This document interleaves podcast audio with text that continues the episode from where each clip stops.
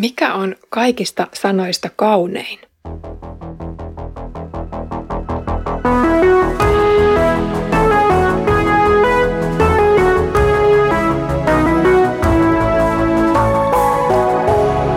Kirjoitusten pauloissa.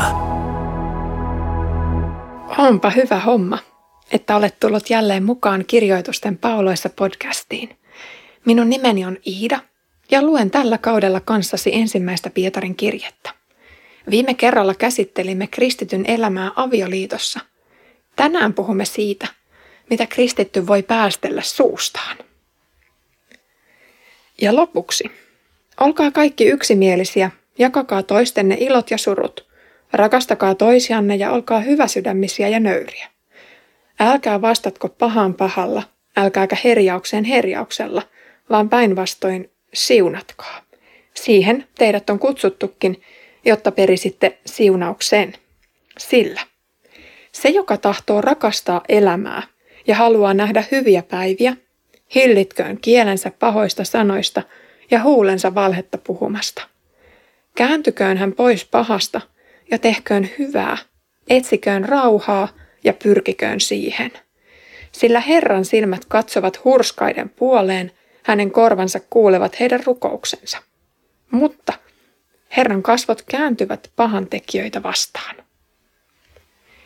Pietarin periaate tukeutua opetuksessaan vanhaan testamenttiin näkyy jälleen tämänkertaisessa tekstijaksossa. Hän lainaa muutaman jakeen psalmeista omien kehotustensa tueksi. On upea nähdä, kuinka syntyperäiset Jumalan valitun kansan jäsenet osaavat hyödyntää sitä uskoa, jota äidinmaidossa on imetty. Vanhan testamentin sana ei ole vanhentunutta, vaan edelleen käyttökelpoista. Ja siihen koko usko oikeasti perustuukin. Tällä kertaa pureudutaan siihen, millaista kristityn hyvä vaellus on. Periaatteiksi nostetaan yksimielisyys, elämän jakaminen, rakkaus, hyväsydämisyys ja nöyryys. Alkuseurakunnan elämästä nähdään, kuinka monenlaiset kiistat meinasivat rikkoa keskinäistä yhteyttä. Ja ehkä siinä samassa tuli sanottua pahasti. Apostolien teoissa kerrotaan esimerkiksi siitä, kuinka osa juutalaiskristityistä vaati pakanakristittyjä ympärileikkaukseen, joka oli ollut osa Abrahamin kanssa tehtyä liittoa.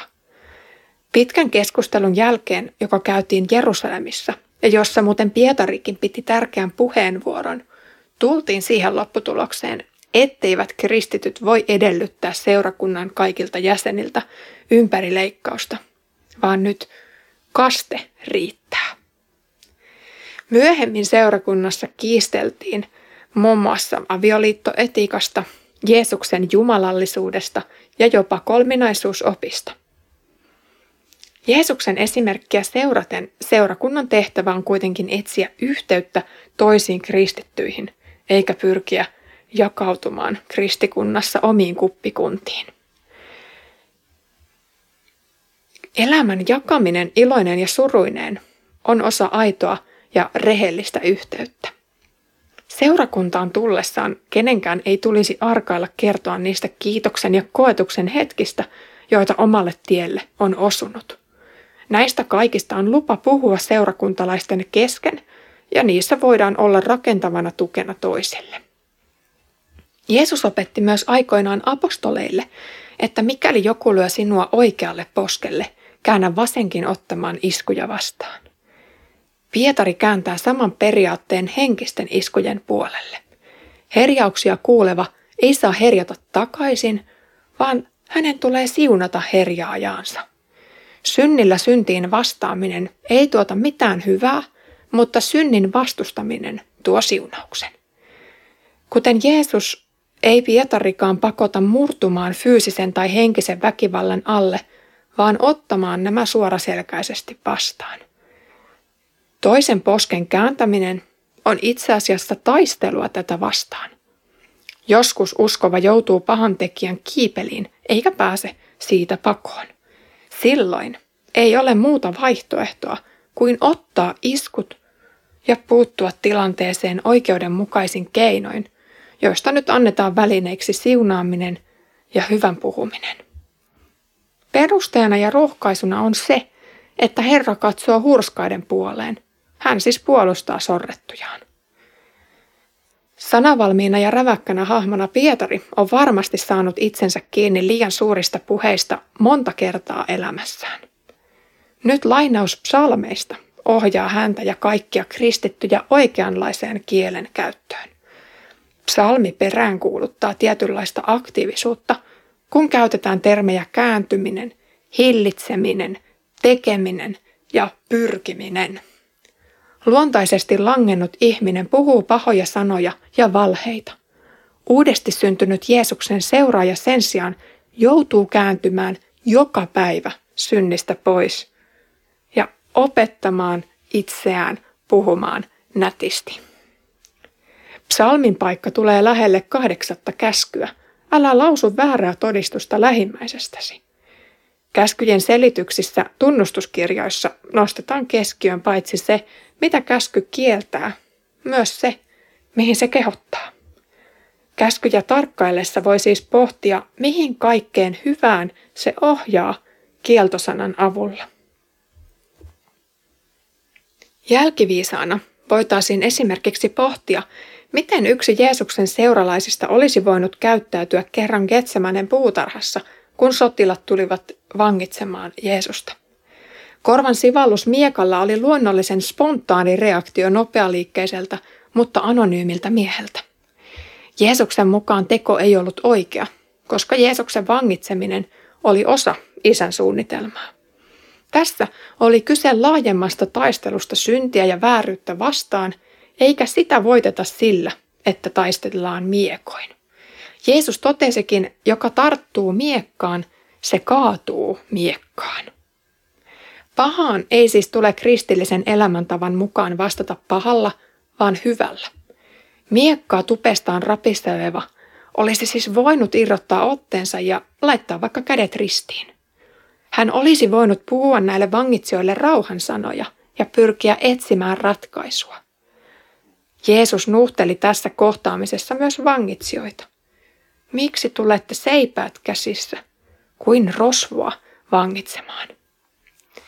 Voimakeinot eivät siis ole tarpeen Jumalan valtakunnassa, kun toteutetaan Jumalan tahtoa. Jumalan valtakunta on ilon, rauhan ja rakkauden valtakunta. Nämä ovat kristitylle ennen kaikkea pyhän hengen lahjoja. Omasta lihasta niitä ei voi löytää, eikä kuolema lihan jalostuskaan auta. Kun pyhä henki saa täyttää ihmisen, hän voi hengen avulla puhua kauniisti ja rakentavasti jopa herjaajilleen. Kristityn kutsumus on siis siunata ja rukoilla pahantekijöiden ja vainoijien puolesta. Tässä näkyy se rakkaus, jonka Jumala on vuodattanut omillensa. Kun pahinkin korsto kohtaa rakkautta, hän murtuu sen edessä. Roistot ovat niin täynnä pahuutta, ettei pahuuden keinoilla voida heitä voittaa. Mutta kristityn aseena on Jeesuksen rakkaus. Herra kuulee omiensa rukoukset mutta kääntää kasvonsa pahantekijöitä vastaan.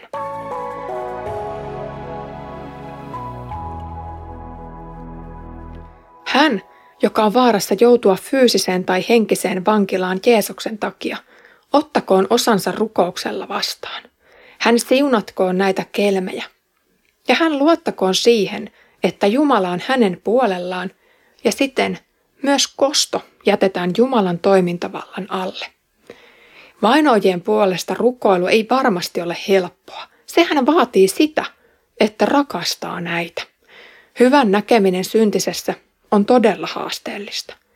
Eihän tätä pysty kukaan omassa voimassa puuhaamaankaan, vaan tähän tarvitaan Jeesuksen rakkaus ja voima. Kiitos kun olit mukana tämän jakson ajan kirjoitusten pauloissa podcastissa. Jatkamme tämän parissa jälleen ensi viikolla. Teemakin pysyy melko samana. Puhumme nimittäin hyvän tekemisestä ja kärsimisestä. Viikonlopun aikana suosittelen kuuntelemaan lähetystyön takahuone ja pieni ihminen suuressa mukana podcasteja. Palautetta voit jättää tuttuun tapaan avaimia.net-sivustolla. Nyt Herramme Jeesuksen Kristuksen armo, Isän Jumalan rakkaus ja Pyhän Hengen osallisuus olkoon meidän kaikkien kanssa.